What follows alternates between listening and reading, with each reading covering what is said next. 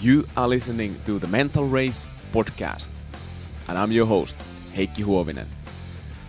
Together with my guests, we will be discovering what human energy and mental performance is all about. So thanks for tuning in and subscribing. Are you ready? Let's go to today's episode. Hello, everybody, and welcome to this Mental Race podcast. In this episode, we will be discussing about what this podcast is all about. In short, this podcast is a Finglish performance psychology podcast that aims to em- empower people to find more energy and flow, starting from a state of rest. Finglish means uh, it's a Finnish word, Finnish saying that there's both Finnish and English combined. So there will be Finnish speaking guests and also English speaking guests in this episode. Performance psychology for me means very many different things. So there are contexts in our lives which demand psychological skills, so many different contexts. It can be a Formula One race start, it can be delivering a speech in your work, uh, delivering a speech in your personal life, like a wedding, for instance. And it can be taking your kids to kindergarten in the morning, which can be extremely challenging for your psychological state. Um, and I know know this because I have three and six year old daughters uh, who are very lovely but also stubborn. So that can be many times very hard. Psychological skills do not work if you don't have rested brain. We need that first. And I think this both from psychological and physiological point of view. I really like Carl Rogers, who's uh, one of the forefathers of the modern humanistic psychology, and and he was talking about this psychological rest um, in this way that we all need this unconditional positive regard. We need this from other people, but I think we need to find a way to treat ourselves in that way that we are intrinsically valuable human beings and we cannot do anything that adds our value as human beings adds our value as human beings but we can do things that make us more proud of ourselves. We can do something that gives us more meaning to our lives. We can pursue things that yeah can leverage our us in this life to a place which is somehow better for us. And carl rogers was speaking about this how when you unconditionally accept someone that is actually helping the person to change to become what they can be. It's an interesting paradox. And i believe this that we need to start from that rest state we don't have to have compulsion and, and force ourselves to be something but rather accept what we are and start from that place and start to build what we already have within us. What are the genuine strengths and motivations in us? And I think we can all find that. Naturally, we need physiological rest as well, like sleep, breaks during the day, some nice things during the day that help you recharge, that help you give energy, so that you can then, when there's a tough moment, you can use it and you can behave in a way which is values consistent for you. And I've noticed in my coaching that there's lots of restlessness in our society, both in the sports world and the corporate world. And I believe we need more rest, generally speaking. So I think rest is a gift, it's not something that is earned. There's lots of times I hear in the discourse in different different uh, environments that people speak like I have been working so hard for four weeks and now I, I've earned my break. I've earned my holiday. I earned my um, vacation. And I think this, this kind of discourse might be counterproductive towards finding that state of psychological rest. So I think my first tip here is that be, um, notice how you speak to yourself and notice how you speak to others because each word is like a mental bicep curl that strengthens something in you and strengthens something in that other person who you're speaking to. And if you want to find more rest, more peace of mind, pay attention what you say to yourself and to other people. Because what we repeatedly do, that's what we become. I am Heikki Huovinen. I'm performance psychology coach, coach, developer, trainer, educator, speaker. I've been coaching I think, 15 years, lots of different kinds of people. Since 2011, I've been coaching people in this company called Hintsa Performance. Hintsa's clients have included Formula One drivers like Sebastian Vettel, and, and I've been also coaching other Formula One drivers and different corporate people, ranging from consultants to leaders of big companies to your regular office workers as well. Um, presently, I work more in, in the rally domain, in the sports. I have some personal clients in different sports, um, from ice hockey to diving to um, many different um, contexts. Um, my education background is in sport and exercise physiology first, but then I think life taught me that there's more to life than uh, making your bicep bigger, so to speak. And my dear wife has taught most, I think, for for me about what life is about, and and um, I've been super intrigued about the mental side of things for the past, let's say, ten years, and I I've also trained myself in sport and exercise psychology, so I have a master's degree in that one as well. So, like I mentioned, I also have then two daughters, uh, and I think they got their stubbornness from my wife, which is actually great. They help me to stay balanced and stay stay true to myself and true to them as well. In my free time, I like to lift heavy things like like a barbell, challenge myself in that area, and also um, take my mountain bike out. So mental race, R stands for rest, which I mentioned earlier. That's the foundation for everything. After that, we can start to think about agency, our motivations, our values, what is important for us. Agency and rest, they are very, very close to each other. We can find rest when we realize our values, realize what our strengths are, realize what allows us to flourish.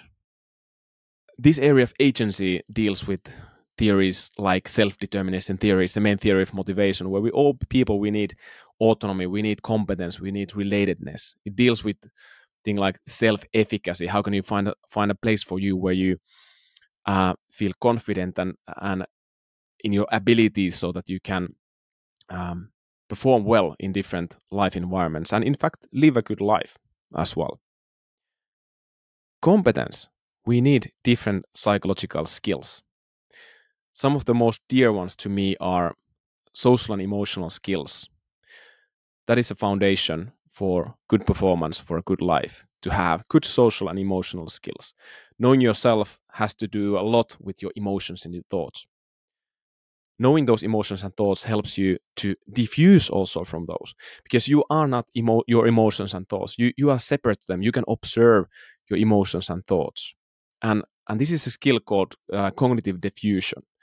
You can develop this skill of not being too attached to your emotions. And you can, regardless of what emotion you feel, you can behave in a in a context in a values based way this is what we all can practice like let's say in a formula 1 race you might feel fear of losing your seat your contract next year if somebody overtakes you so that's an emotion that emerges in you it's fear but you can develop a skill of diffusing from that fear and actually then engaging with an action with behavior um, values consistent way so perhaps you, your most important thing is to focus on the corner rather than be diffused with that emotion. So focus on the race, focus on what what do you want to do? And this is something you can practice and all of us can practice. Or whether it's you know you are reacting when you're taking your kids to kindergarten. That is something you can practice as well. Re- learn to diffuse from your emotions and then commit to a values based action. And mostly this is done through imagery practice. And this is a very important skill for all, all of us to develop because human beings are very prospective beings. We are all the time simulating the future in our minds. And the best athletes are really good in this simulation. I've noticed this in, in Formula One drivers. A good Formula One driver can simulate a Formula One lap in their minds in less than 0.5 seconds error margin. It's quite impressive you have a one and a half minute lap or something and and these people can simulate it in less than 0.5 second error margin and even change the tires to soft tires in their mind and do a faster lap in their minds. And so I believe this is part of elite performance that you can immerse yourself deeply in your imagination to the performance with all your senses. In fact, I notice the drivers moving when they simulate the lap in their mind, using all their senses, their instincts. They're really immersing in that image, that feeling, that sense, what it means to drive a Formula One lap. It's a skill which you can then utilize in all different life contexts. Of course, we want to also fuse with emotions sometimes because emotions are a big part of life and enjoyment of life.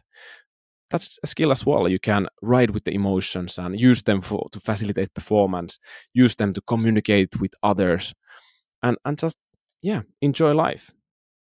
There are also other psychological competencies, like a resilience is an one which is a skill which you can practice. It's a good concept that we can learn and develop but we need actually other people to be resilient. That's a foundation for resilience. Finally, we have engagement, which is basically flow. This flow theory is developed by Mihaly Csikszentmihalyi, and he spoke about this flow so that it's an optimal experience. And he has a bunch of research to show that when people are in flow, they really enjoy that. They really want to have it again.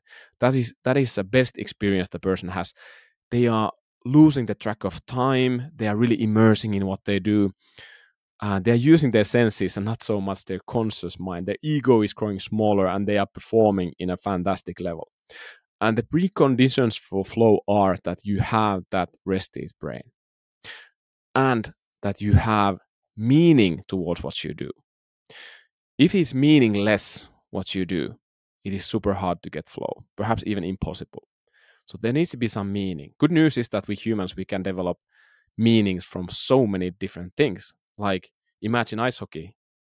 Guys have attached metals in their shoes and there's a rubber bu- rubber uh, kind of a puck that they are pushing around with their carbon fiber sticks and there's five guys trying to hit you and hurt you in all different ways and you're trying to maneuver that that um, that puck to a net and it, it's it's like the most absurd thing in the world However, there's lots of meaning that people find from that act. And similarly, we can find meaning from many different places as well. And that is, that is the necessary, necessary element, that meaning for you to get flow. So, what, what gives you meaning? You, it's good to think about that. Uh, and then the competence. So, the flow emerges when your perceived competence matches the demands of the task or the demands of the task are just a little bit higher than what you perceive your competence to be. So there's that challenge, there's that uncertainty of can you do it? You, you have quite some belief that you could do it, but you might not be able to do it. And that seems to be what gives us excitement. That what helps us to go to the uncharted territory, to that new area, perhaps that famous out, going outside your comfort zone and that can be super fulfilling and exciting. And I want to highlight like, not everybody can get the flow in ice hockey, but everybody can get the flow in some area of life, whether it is, you know, artistic, music, painting, gardening, whether it is bringing up kids, whether it's teaching, whether it is um, building things, there's so many different areas where humans can exhibit their flow, their unique flow, opportunity, and potential. And I believe we all have that in us. We just need to find it. What is it in us? What are our strengths which we can leverage, which then allow that flow to come about? The guests in this show will be coaches from uh, both the sports world and corporate world uh, I will be also interviewing some athletes, and I'm really curious to hear their stories, coaches' stories, and athlete stories. Not only find tools and information, but but what the people are about and how they became who and what they are. This is what interests me a lot. Um, there's going to be also people from the scientific world um, and both from the behavioral science uh, and also from the biological sciences like neurobiology and overall from the more biological field and then there's going to be people from the clinical side of things so like psych- psychologists and psychotherapists and so lots of different kinds of people so we can address and approach people from this complex biopsychosocial uh, perspective where yeah humans are very very complex. They are not algorithmical. So we need to get different people here so that we can actually learn new things and go to that unknown territory and i guess find that flow also during this podcast. So thanks for tuning in and thanks for subscribing to my podcast supporting me that way to do my job and i'm super excited and looking forward to all the discussions with the interesting guests. And uh, yeah just stay here stay in this channel and uh, talk to you later. Bye